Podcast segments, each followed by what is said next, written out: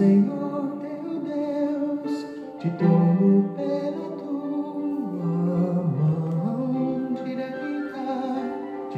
Deus é bom o tempo todo e o tempo todo Deus é bom. Graça e paz, meus queridos. Venha o teu reino. Esse é o decreto, é a palavra profética para nós, para o ano de 2023. Estamos juntos em mais um encontro com Deus. Eu sou o pastor Paulo Rogério e estou muito feliz.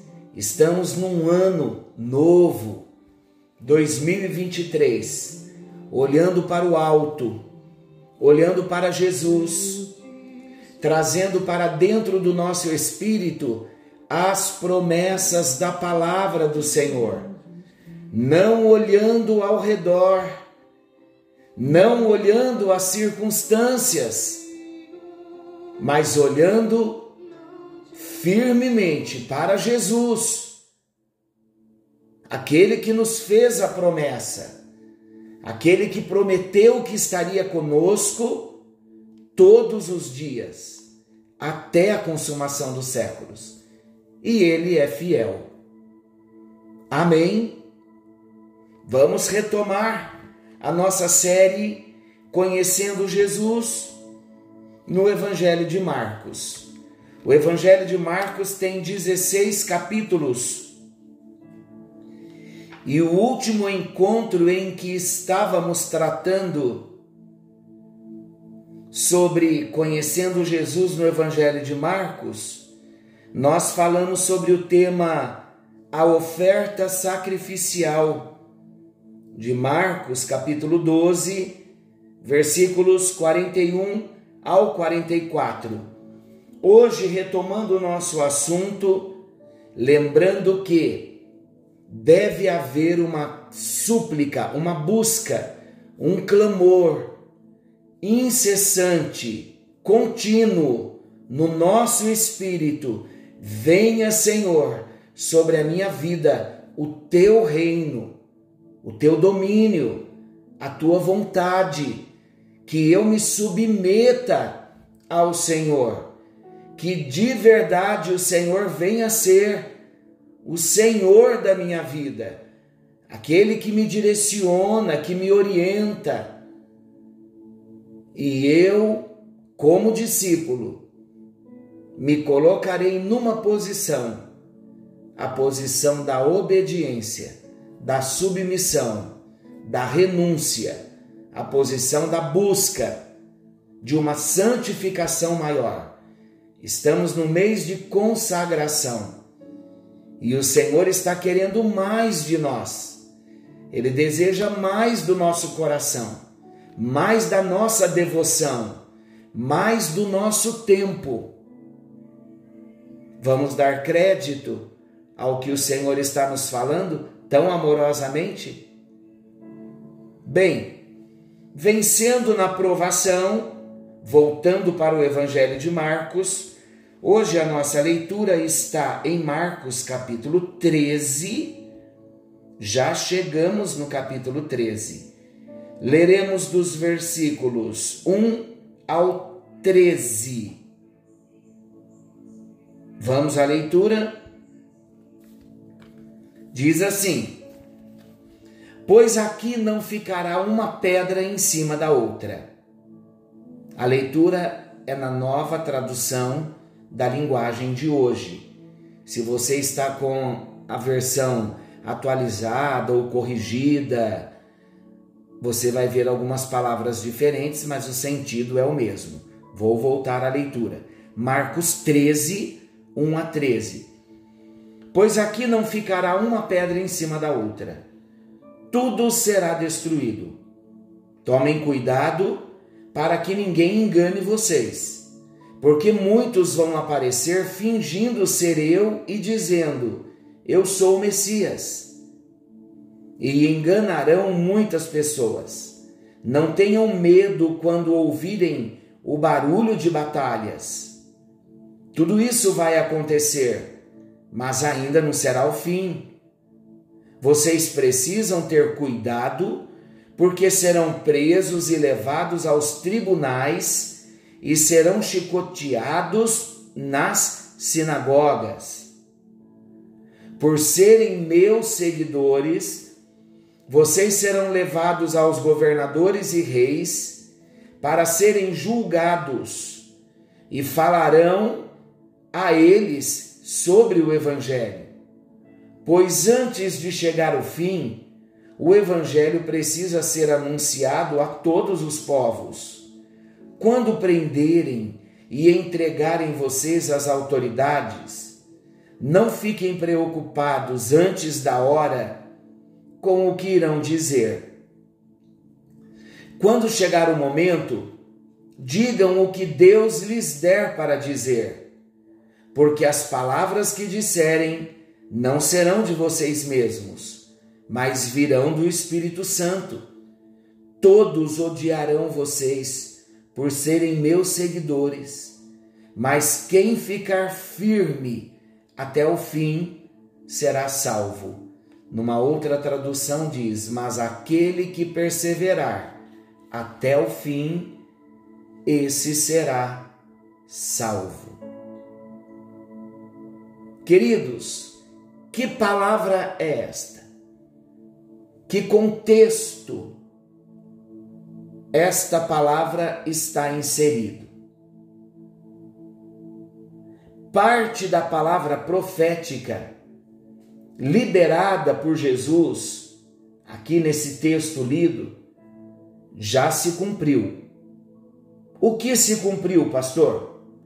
O que diz respeito à destruição do templo mas logo em seguida, nesse texto, Jesus passa a responder à pergunta dos discípulos que pediam os sinais da sua vinda. Então vamos ao primeiro destaque: a destruição do templo de Jerusalém. O templo que estava erguido no tempo de Jesus ele seria destruído anos mais tarde pelo imperador Tito, no ano 70 depois de Cristo. E de fato a história conta que esse templo foi destruído. Os discípulos precisavam aprender uma lição. Qual a lição? Os discípulos precisavam aprender a não depositar a sua confiança em elementos materiais. O povo em geral olhava para o templo e reconhecia a estabilidade espiritual que a figura do templo representava. E Jesus diz que o templo seria derribado. Uma vez o templo derrubado, muitos seriam abalados em sua fé. O que o povo não esperava, meus amados, é que naqueles dias Jesus estava levantando um outro templo. Olha que maravilhoso. E qual esse novo templo que Jesus estava levantando? a sua igreja. E hoje nós sabemos que na igreja do Senhor, Ele mesmo habita. E Ele estava querendo dizer isso para os discípulos. O templo de Jerusalém será derrubado e o novo templo será levantado, e nesse novo templo Deus vai habitar, Deus vai se mover entre os homens. Qual a lição, queridos? Por mais que o templo físico fosse abalado, o espiritual, o templo do coração, permaneceria de pé era isso que Jesus estava dizendo para os discípulos. O templo vai ser destruído. Não se apeguem no templo material, como se Deus estivesse somente no templo material, no templo físico.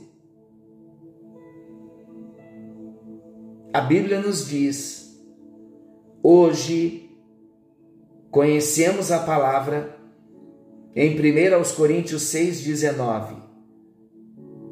Somos o templo do Espírito Santo. Olha o que a Bíblia diz: acaso não sabeis que o vosso corpo é santuário do Espírito Santo, que está em vós, o qual tendes da parte de Deus? e que não sois de vós mesmos. Qual a mensagem de Deus para mim e para você? Hoje, nesse primeiro destaque, a destruição do Templo de Jerusalém. O Templo de Jerusalém era a figura para todo o povo judeu da presença de Deus com eles. Imagina o povo sem o templo. A esperança se vai, a esperança se foi para eles. E Jesus já estava avisando: o templo físico vai ser derrubado. E vocês entenderão que um outro templo será levantado. E vocês, como templo, precisarão permanecer de pé. Hoje, a mensagem para mim e para você: quantos sonhos, quantas esperanças colocamos em homens, em pessoas, e Deus tira tudo das nossas mãos. Para quê? Para dizer para nós que a nossa confiança não pode estar no homem, que a nossa esperança não pode estar no homem. A nossa fé, a nossa confiança precisa estar em Deus. Onde você tem colocado a sua confiança?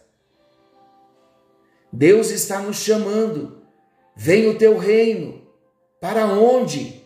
Para dentro de mim Estabeleça o teu reino, Senhor. Onde? Dentro de mim, no meu espírito. Para que eu me levante todos os dias como santuário de Deus. E esse santuário espiritual dentro de mim, ninguém pode derrubar. A nossa fé, a nossa vida com Deus, ninguém pode destruir. Vamos firmar um propósito de clamar ao Senhor: Venha o teu reino dentro de mim, Senhor, para que eu não me abale, para que a minha fé não, não se abale, para que o meu templo espiritual não seja destruído, abalado.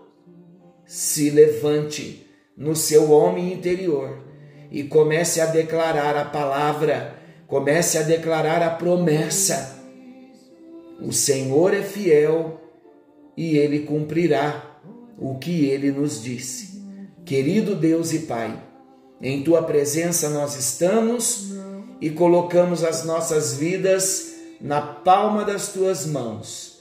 Nesta hora, Senhor Deus, depositamos a nossa fé em tuas mãos, a nossa esperança em tuas mãos e nós clamamos a ti: venha o teu reino venha o teu domínio, venha o teu governo para dentro de nós, para que a nossa fé não venha se abalar em tempos difíceis. É a nossa oração em nome de Jesus.